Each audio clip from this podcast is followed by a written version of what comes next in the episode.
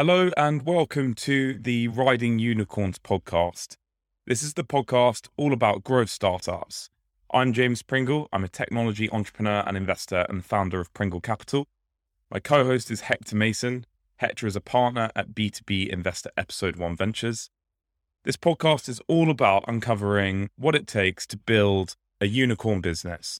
We speak to some of the best founders and investors, many from unicorn companies, and ask them about their journey, operational insight, tips, lessons, stories, anything that can help uncover what it takes to build a high growth business. Today's episode is with Hussein Kanji, partner at Hoxton Ventures. Hoxton Ventures is an early stage technology venture capital firm investing in founders seeking to invent new market categories or transform large existing industries. They've backed notable companies such as Babylon, Deliveroo, Darktrace, and Super Awesome, and many others. Great episode. He's a very experienced partner in the venture space, so some really interesting insights in here. Let's get started. Hi, Hussein. Welcome to Riding Unicorns. Thanks for joining us. Thanks for having me. I wanted to start with a broad question, which is what's the best thing about the venture startup sector, in your opinion? It's a lot of fun. I mean, you you've got you've got everything from like growth and success stories to soap operas to interesting people. There's never kind of a dull day, whether it's a good moment or a bad moment. It's never dull. Uh, it's always interesting. How important do you think it is to have operational experience as a as an investor, or or if not important, what, what do you get from it? It depends on when you're investing in, in, in the market. I think if you're doing early stage investing, I think it's super important to have some experience on the operational side. You know, if you're a finance person, you get trained to basically build these complicated Excel models, discounted cash flow models is what, is what everyone knows. There's no DCF in early stage venture. Like that skill set is basically garbage in, garbage out. If like some startup can tell me like with certainty, even if like plus or minus 20% accuracy, what their revenues and what their profit and their free cash flow is going to look like in five years. Like it's an entirely garbage in, garbage out exercise. Like there's actually no point to doing this DCF model. And so all of your finance type training doesn't really make any difference whatsoever into the making of a company in, in the early days. The, the stuff that happens in the early days is like, can you build a team around the person? Can you build a product? Can you go build a sales organization to start taking the product out to market?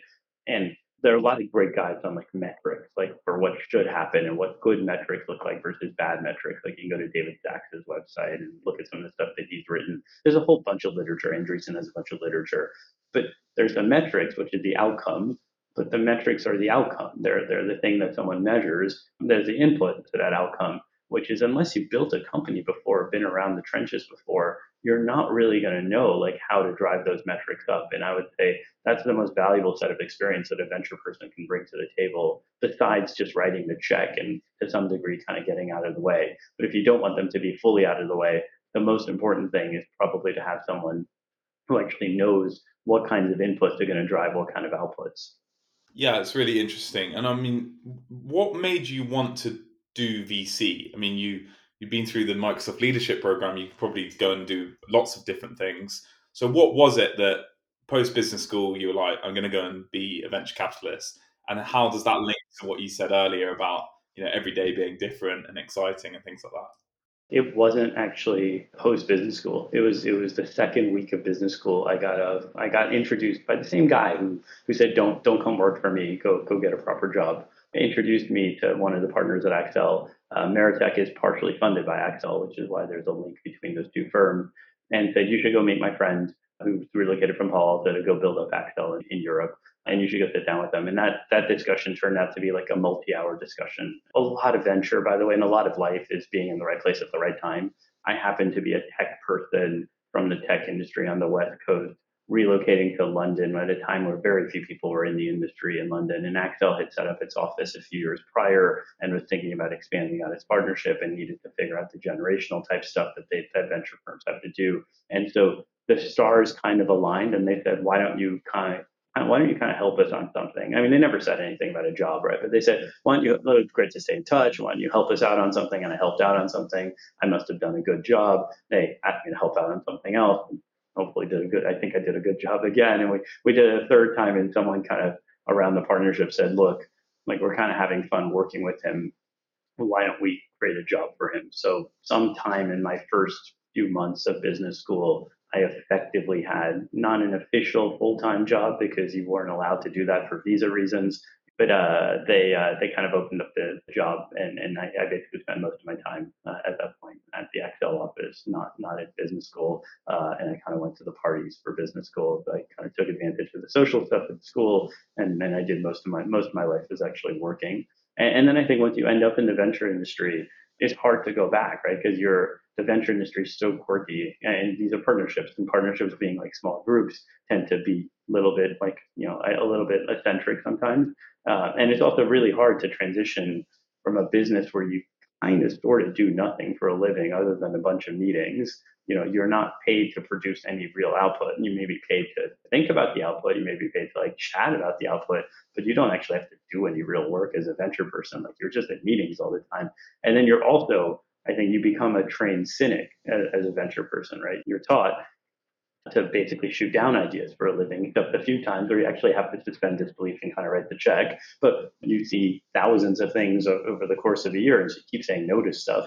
You know, I would say if there's any other job that can, you know, where you can be a bit of a dilettante, which is a venture person, and a, and a trained cynic, and, and you can actually be productive. Like most people who are dilettantes and cynics don't actually do very much with their life. Like they become journalists or critics. But like that, that's the only other job that I can think of where you, where you get the same kind of stuff. And journalists don't get paid very well, and they're reporting the news versus kind of making the news. You kind of want to be on the front lines as someone who's an operating person. There, there were no other jobs. So when I left Accel, and I didn't leave Accel very willingly. When I left Accel, I, I looked around and I talked to a bunch of the other venture firms and it was uh, it was it was really difficult to figure out like where a job was, and there was no other jobs out there.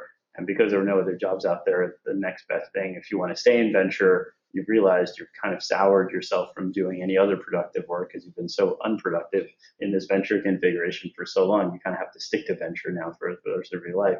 You know, the person who kind of had connected me to Accel said was was it's right. He was right. Like you kind of have to be a partner at these venture firms to be able to do well. And that wasn't a partner well, then the next best thing is to make yourself a partner instead of your own fund.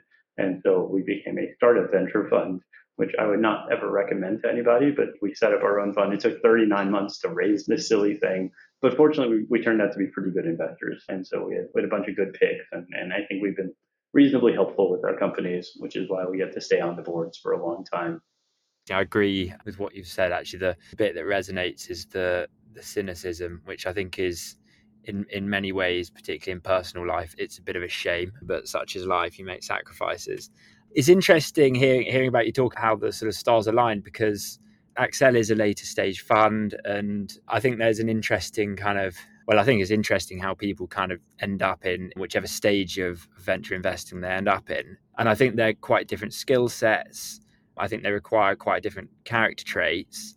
And so I'm interested in kind of what, what you experienced at Accel at with investing at later stage and why you felt it was actually the earlier stages and, and seed stage and pre-seed where, where your strength lay Accel is not a later stage firm. It's kind of it's an early stage firm, but it kind of does and it's a big firm, right? It, it runs hundreds of millions of dollars, and so it has to do kind of Series A. Quite frankly, we ended up in seed because we were broke. Uh, we couldn't raise an Accel type fund, and so when you have a much smaller balance sheet to actually invest out of, you kind of have to find things that are going to take small check. One suggestion is you could just end up investing alongside of other people and writing a small token check. You know, a $10 million round happens and you write your 100K check as part of the round.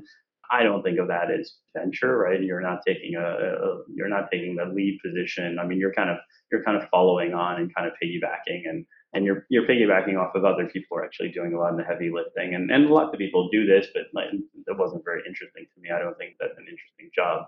And, and so out of the limited cash that we have, you know, we couldn't do Series A, so we wanted to focus a lot more on, on seed investing as opposed to Series A investing. And so that's what we focused on.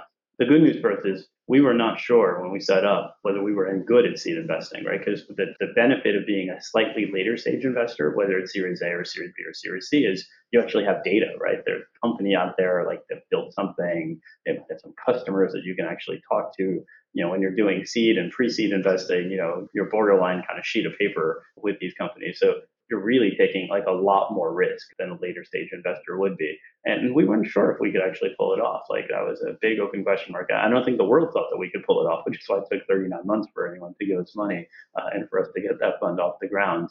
It, it turns out a lot of the stuff that you learn in the later stage investing side translate perfectly well to the seed investing side. Like the only difference, I think, I, I, think Accel or Index or any one of these guys could very easily do seed investing. The only thing is for them, you know, if they write a two million dollar check into something, five hundred million dollar fund, you know, you need the company to be able to return the fund. You know, even if you own twenty percent of the business, it's got to generate a ton of a ton of money back in, order for you to, to, to, generate the returns. You're much better off writing like 30, 40, 50s into companies. You, you get you, you you can move the fund with much more modest multiples as an investment.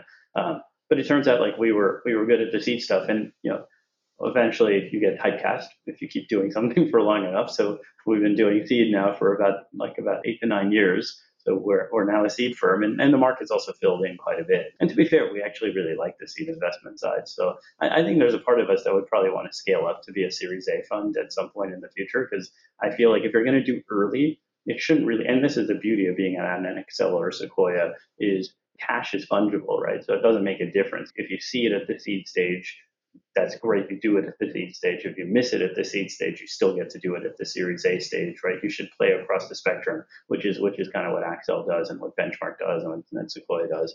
You know, you, you just need a, a lot of cash to be able to do that. We, we just don't have the cash to, to be able to do that, but we'd love to do that kind of over time uh, and just get multiple shots at goal. There, there comes a point where eventually the company gets big enough and the financings and the valuations look more like financings. You can build this discounted cash flow model because the company is actually delivering something and can predictably predict its revenue, right? By the time a company goes public, it better damn well be able to predict its revenue because otherwise the markets are going to beat it up. So you've got to really, really understand your numbers. So there comes a time where you look more like a financier than a company builder. I don't think that's for us. We're more on the company building side. We're more on the gut and instinctive side for picking investment versus like building a big spreadsheet to figure out if an investment is good or not.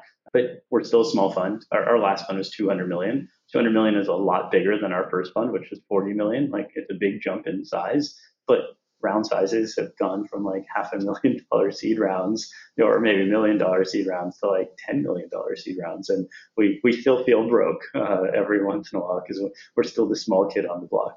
Yeah, it's, it's fascinating. And you had great success with both consumer and B2B. So, in your view, how do you make decisions between the two and which one do you prefer? The beauty of being, I think, in Europe is we produce a hell of a lot more companies today than we used to in the past, but we still don't produce companies after companies after companies in the same field, that, you know, the over and over and over again, where you kind of sort of have to be a specialist in order for you to have any ability to kind of win win those deals over. So we're, we're still a very generalist field, right? The, the companies that become great in, in Europe are almost the exception to the rule. So I, I, don't see why anyone should specialize in venture in Europe because you want to catch as many of the big ones as you possibly can. And since you don't know where the big ones are going to come from, you might as well keep as an open mind as possible about these things. You know, the other thing about Europe is I think it's much easier to be like you don't need to be the world's smartest person to, to do venture in, in general wherever you are you just need a really good network and you have to know who to call which is why the operating background matters so much so you have to know who to call so you can actually you know pick up the phone and find out if something is really interesting or not and, and you know we've always left the door pretty open here about what great ideas are going to be we don't take a thesis view um, and at Accel, they have a they have a thesis view. Like they, they do these things called prepared minds. I, I think a lot of this is probably more marketing than anything because it's much easier to generate the prepared mind with a little bit of hindsight kind of go the right way. Bessemer does a great job at actually putting these things together on thematic stuff, and their website uh, has a bunch of this stuff, and they write great reports. But it's much easier to put the pieces together. I think when you actually see a little bit of this stuff. If you're doing early stage, there's no pieces to, to put together, right? So you keep a you keep a very blank slate. Someone walks in the door, they explain to you why this is actually really interesting, and the light bulb kind of clicks, and you write the. And your job as as a venture person is you're an allocator of capital to talent. You see the talent, and they have the right idea, and it's the right market, and you do some background checking to figure out if that's true or not true, and then you write the check, and you know it's not writing the check is a heck of a lot more expensive than writing the check because if the check doesn't go anywhere and it goes to zero, like you get a zero. But if the check turns out to cash in and it turns out to be one of the great companies, and we've done this at Hoxton, like we beat ourselves up. Like we turned down UiPath, like we met them like months before most of the rest of the venture community, and it was just around inflection, maybe pre-inflection, we, we talked ourselves out of it. And in talking ourselves out of it probably cost us somewhere between 100 million to a billion, depending on what the dilution factor would have been. And my guess is probably closer to a billion. Really expensive million dollar mistake that we would have had that we did make. Presumably, you've made quite a number of investments from Fund One now. What have you learned about picking founders? And are there any character traits that you've actually told yourself you want to avoid now? That perhaps previously you thought favorable? Yeah, so they're all they're all different. So our first fund made 17 investments, and we took three companies public last year that were all multi-billion. I think we have a fourth, fifth, and a sixth company that will get to multi-billion type status. The typical rule of thumb in venture is like one in 20 kind of succeeds. You know, maybe if you're really good, one in 10 succeeds. Like we're way above even like top quartile norms uh, for venture, and then the returns of the fund are kind of the reason why we went from 40 to 100 to 200. Like people now line up to give us money. It's very different different than the first three years we're holding the hat around for people. So, so we've been pretty good pickers. We're not pickers of people, we're pickers of markets. So we spend a lot of time thinking, and that's obviously someone comes in the door. We're uh, obviously allocating capital to talent, but someone comes in through the door and the light bulb goes off that this is actually a big new market. This is something that's going to get disrupted. So for to make this like more concrete, you know, we wrote the first check into Darktrace. Darktrace is doing something that was anomaly threat detection think of it as like a home alarm system for your house, except it's not for your house, it's for your corporate network. And instead of the alarms like as in burglars coming in, it's like cybersecurity attacks. So it like sits around and like most alarm systems, if the alarm rings all the darn time, you kind of tune it out and it's kind of not a very effective alarm system. And if the alarm system never rings when someone is doing something bad, then it's clearly a defective alarm system. And, and the trick for all of this is knowing when to ring the bell so that you don't get inundated with you know uh, alerts and, and, ringing the bell when it's actually really when it really matters. And that entire market category, when we looked at Darktrace, there was a name for it. It was called Security Information Enterprise Management (SIEM). The entire TAM of the SIEM market was 300 million US dollars. So if you added up all of the vendors in the market, and you looked at what they've made collectively, it was $300 million. And most people in venture will tell you, you know, if it doesn't have a billion dollar TAM or can't get to a billion dollar TAM, it's not worth investing into. So we still wrote the check into this. And why do we do that? All the other SIEM vendors forced you to write the rules. So it was almost like taking an alarm system and then writing down every single time the alarm should go off or when the alarm should go off, right? So like if the cat paces on the floor this like at this rate, then don't ring the alarm system. That's literally the kind of rules that people would have to write. And they'd have to write like 10,000 rules in a normal company, maybe as much as like 50,000 rules. Those products are like they're, they're kind of junk, right? Like having to maintain a rule set of 10 or 50,000 rules in a, in a modern company and keep those things updated for like all the next generation security things that are coming don't make any sense. And, and Darktrace's model was we're going to build software that figures out predictively and auto generates the rules and ring the alarm bell when it matters. And so for us, we picked up the phone we called a bunch of people. We called the CTO at RSA, it was like an old friend. We called the chief scientist at Cisco. Cisco just bought a big cybersecurity business, SourceFire, for 3.4 billion. So we called a bunch of people and they said, look, if someone builds something like this, there is clearly a market for it. So it's kind of question number one. And then question number two is, we're in London. Like London is not normally where you think like great cybersecurity companies come out of who else is working on stuff like this? Because usually when they're brand new markets, there are multiple people building things in those markets. It's not just one person like in the world who spots the market. There are multiple people who spot it. So who's the Israeli company that's building something like this? Because you know there's, there's tons of Israeli cyber companies. So, like who's the Palo Alto version of this company? And so we ended up talking to a bunch of our friends, and it turns out the number two company was angel invested in by an old friend of mine. He'd sold his business to Citrix and was made a lot of money. And so we ended up in this like Starbucks where we had this very awkward conversation conversation where he doesn't want to tell me too much about the one that he's invested in. I don't want to tell him too much about the one I'm looking at. We have two horses in the race, right? We don't want to have too much information sharing, but we want to know who's got the better horse, like to some degree. And so we have this awkward relationship. Well, we were pretty confident that we had a pretty good horse uh, in, in Darktrace. And, and he had a really good horse too. And the single best thing that happened to Darktrace was his company got acquired the day after it announced its product uh, by one of the big uh, logging companies in the world, Splunk. And, and, then Splunk is not a cybersecurity company, even if it wants to be. And so that product basically died. It left Darktrace pretty much unencumbered to kind of win the market. So, you know, we spend a lot of time thinking about the market.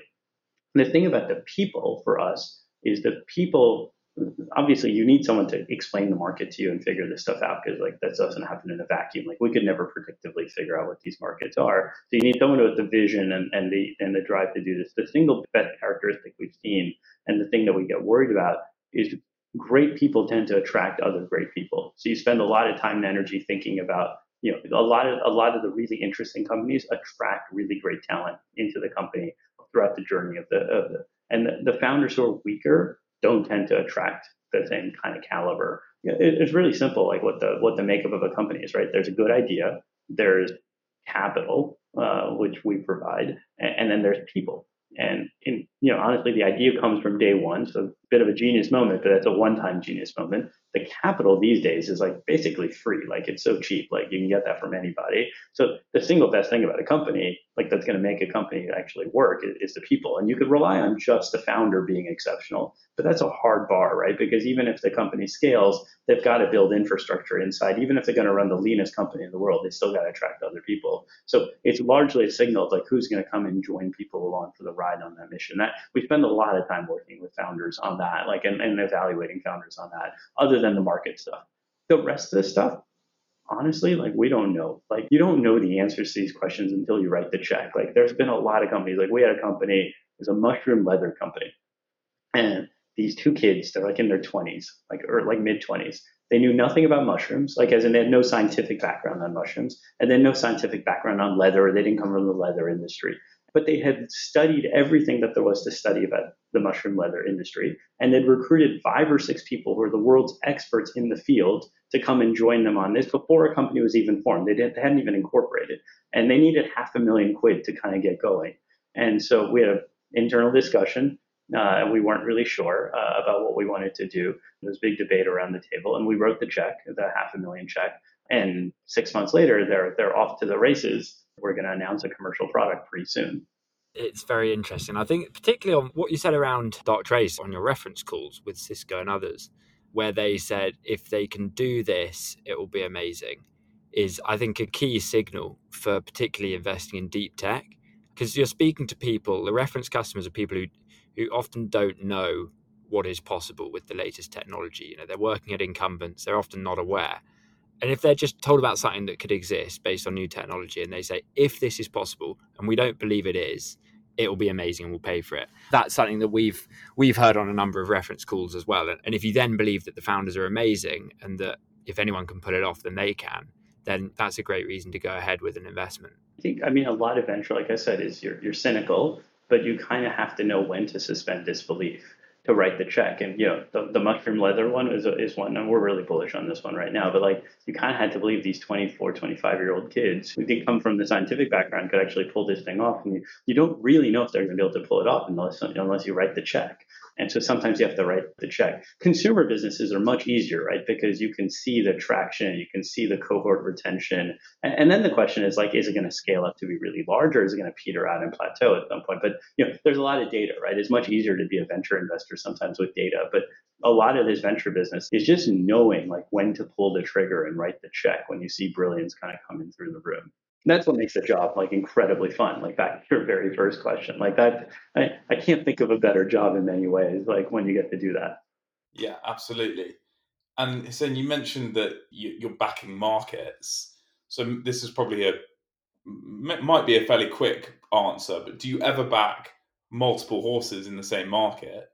And then as an add-on to that, you've just obviously told us about one deal, but is there another deal that you've done in the last six months that you can share and explain why you invested? Yeah, we don't back multiple horses. I mean, it's it's too awkward, right? No, we're a small firm. We're four people. You could maybe put a Chinese wall together, right, to separate like one company from the other, but it, it's almost impossible. Sometimes companies end up going in the same space, and then you've got a little bit of competition. But like, would we knowingly invest in two companies at the same time? I, I, mean, I think the founders would shoot us, like if they knew that. So like, you kind of have to back the one you gotta you gotta pick, right? I mean, and, and this is what makes it really interesting. Sometimes in these brand new markets, they're like a handful of companies that are all doing something kind of conceptually similar, but maybe a little bit different.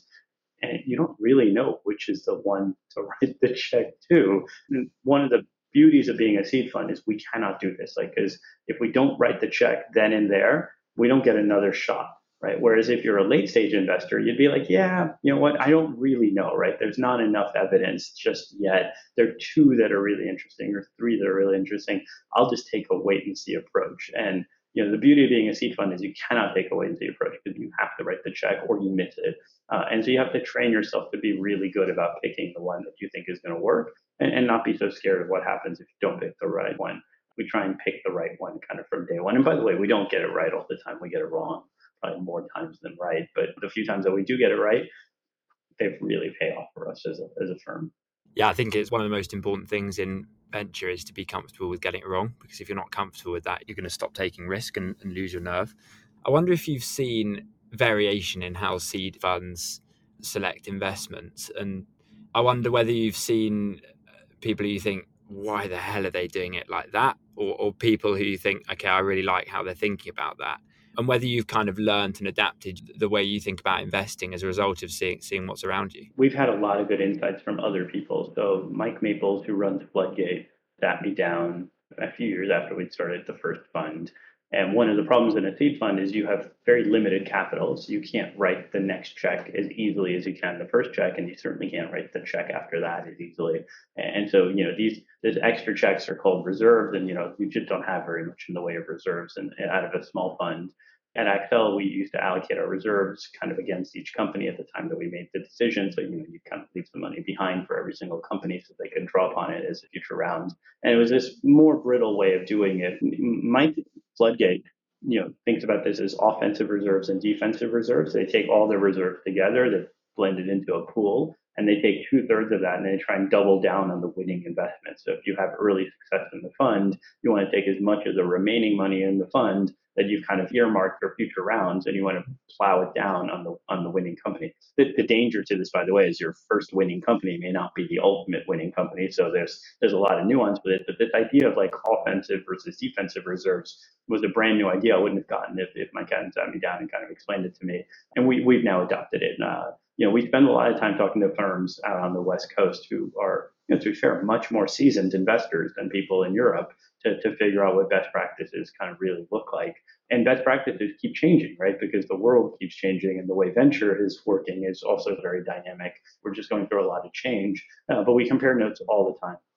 There is a Hoxton way, like we are still a very uh, a 1970 style venture person. Like we take a limited amount of bets we're very passive investors. Like we're not like controlled investors at all. Like, you know, we don't want to run companies, but we're very engaged with our companies. Like we're active board directors. Like, you know, we believe that that stuff matters. We double down on our winners. Like we're not like an SPV. Like we're not doing party rounds. We're not doing SPV stuff. We're not passive. Like we're old school venture uh, in that sense. Like we're not very focused on our brand. Like we don't have a head of platform. We don't really give a damn about that stuff. We don't care about like a head of talent. Like, you know, what we care about is just picking really interesting companies and being on the journey with them and making sure they actually turn out to be to be really big companies.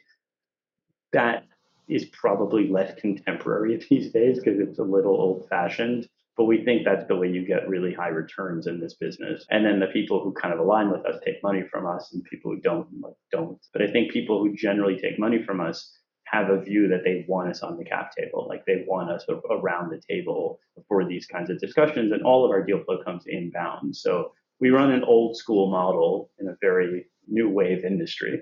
Yeah, I think it's interesting how resilient the traditional venture model has has remained to you know standard fee structure, exactly as you talk about high conviction bets in a relatively small number of companies. Even the last year or two, I think we've seen a lot of change emerging. But I wonder what you're excited about over the next 10 years. What are some trends in VC rather than, you know, what sectors are you excited about? What are some trends happening to the venture industry that you're excited about and that you think are important to take note of? Yeah, I mean, so this idea of like angels being able to set up kind of syndicates or funds. I mean, we struggled for like three years, right, to raise forty million dollars. Like that was pretty. You can raise forty million dollars as a syndicate today on platforms that exist like AngelList, like, and they're founders who don't want me on the board. They want an experienced angel investor who was an operator before, who has a lot of domain experience about the problem that they're solving on, on the board, right? The world is changing very rapidly in venture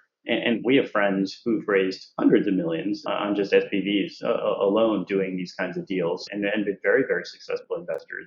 You're getting this massive defragmentation in, in venture where the power used to be in a very small set of firms. You know, it, it kind of expanded out as some of the people in those firms went off to go raise other funds. Just the amount of wealth that's been created in tech now and the amount of knowledge that's in tech is now means it's really distributed and so that's a, that's the biggest I think change. And you know, Tiger, et cetera. There's just a bunch of new entrants. There's money becomes very fungible. And the question is like, if you're trying to build a tier one type firm, like how do you build a team around all this stuff so that you can stay, you know, close to the top? Because it, it, it gets increasingly harder, I think, to be at the top uh, in, in that in that kind of world. Yeah, I, I, think there's like a critical nuance that people often miss, and certainly the media doesn't often report on, which is that there's been an explosion of follower money and and people think, okay, well, the number of venture funds has tripled. I mean, I'm plucking that number out of the sky, but what people don't think about is actually how many of those new investors are conviction investors who are making the initial decision to lead an investment round. And and I don't know the numbers, but my suspicion is that that number hasn't increased by nearly the amount that the total number of venture funds has has grown by because I think there's just there are now so many more pots of follower money who are probably in some way value add, whether it's just through network or specific skills, who once someone who is considered to be a good stock picker has made a decision on a company, that they'll come in behind and pick your value adds to pin onto your round. Um, and so I think that being kind of an interesting nuance that I've seen that I think people sometimes ignore. But there are a ton of seed firms now that are in the market that just weren't there before. Like seed funds are now a thing, right? There used to not be a seed funds as a thing. And there are lots of people who are doing syndicates. And, and, and so there's just a lot more money in this industry than there ever was. And I, I wonder how much it will stay around. Like some of it's going to go away. Like when, when the market goes into more recessionary type markets, there's always a pullback and then I wonder how much of it stays around. But I, I do think that we're getting a much more decentralized, distributed world in, in, in, venture. And there are a handful of firms that can kind of still command their top spot because it's a reverse inquiry business for them. But trying to build a reverse inquiry business for everyone else is going to be pretty, it's going to be just much more challenging. Yeah, it's really interesting. There's sort of a bit of a shake up of who's going to be where in the market. So in, we also like to get to know about you as the person as well as understanding your business and what you've done. So maybe you could explain a bit about what kind of drives you within your career. I mean, do you have like a career mission statement or anything as formal as that, or like what what's really driving you to do the best work you can. I, always came from a culture where you know you you were kind of scrappy and, and you worked really hard to prove to the world that you were good. I, I grew up in, in New York. Uh, I, I, grew up like a block away from the projects, which would be like kind of the council flat equivalent. There are a bunch of people who tell me like I'm surprised you didn't grow up rich because that's what we thought you. But I, I didn't. I grew up pretty like not even modest, like pretty pretty reasonably poor, and I worked hard. I went to a great school in, in New York, which is a state school, like a public school, a government school, uh, which you know was a feeder school for a lot of the Ivy Leagues. It was full of Type A people, uh, who drove me nuts. Uh, and so I made this very conscious decision of trying to stay as far away from them as possible. Uh, and I went to school on the West Coast, which at the time was known, but not known the way it is today, which is Stanford. There were very few people in my high school. Everyone went to Harvard, Yale, Princeton, Dartmouth, etc. No one went to Stanford. There were six of us out of a 700 person plus class that went to Stanford. I went to Stanford, did well, you know, I think the one thing, part of what drives people, there's a bit of a chip on the shoulder syndrome. Like, you know, there's something to prove. I think we, me, have been pretty underrated for a lot of my career. And, and there's something to be, there's something to prove, right? To prove to the world that you're undeservedly underrated, right? So I think when I left Accel, like I would have guessed that I should have been able to get a job at any other venture fund because I was pretty good at what I did. That was not the case. That put a chip on the shoulder to kind of form Hoxton. You know, Hoxton's first fund is probably one of the best seed funds in Europe. It's still hard to raise funds to give you even more of a chip on your shoulder uh, to prove to the world that the first fund. Like we have one investor sit us down and say, you know, you were just lucky. And that's like complete BS, right? Like you can be lucky once when you have a unicorn company. And this is like unicorns like before everything got printed into unicorns, which is kind of the state of play the last year. But like have one successful company out of a seed fund and have two successful companies out of a seed fund and have three successful companies out of a seed fund that all kind of go public. Like you could attribute it to luck, but at some point, maybe, maybe, just maybe there might be an element of skill to this. So having that chip on the shoulder kind of matters, right? I've, for, I've given up at this point. I'll never submit an application to the Midas list again because we've submitted Midas list things and we know some of our peers and we know the returns of our peers and we know our returns are higher, but we've never made the cut at the Midas list. And, you know, the world just kind of underrates us. It's the world's decision, but it just makes you even more hungry to actually prove to the world that the world is fundamentally wrong on this stuff. That stuff can be double edged, like when it's really bad, but that, it can also be a really positive quality, right? When you harness it correctly. And I think that is sadly like one of the qualities that's on this shop. Like we're very, very driven to prove to the world that they have the wrong idea about us. I would love to do a survey of a random group of thousand people in the UK and ask the question, have you ever felt underestimated? And then try and correlate that to success. Because I yeah, I think that would be very interesting. Hussein, it's been a, it's been an absolute pleasure having you on the, the podcast. We've covered a huge amount. We've got lots of insight around selecting founders, views on venture, what people are doing well, what people are doing badly, all sorts.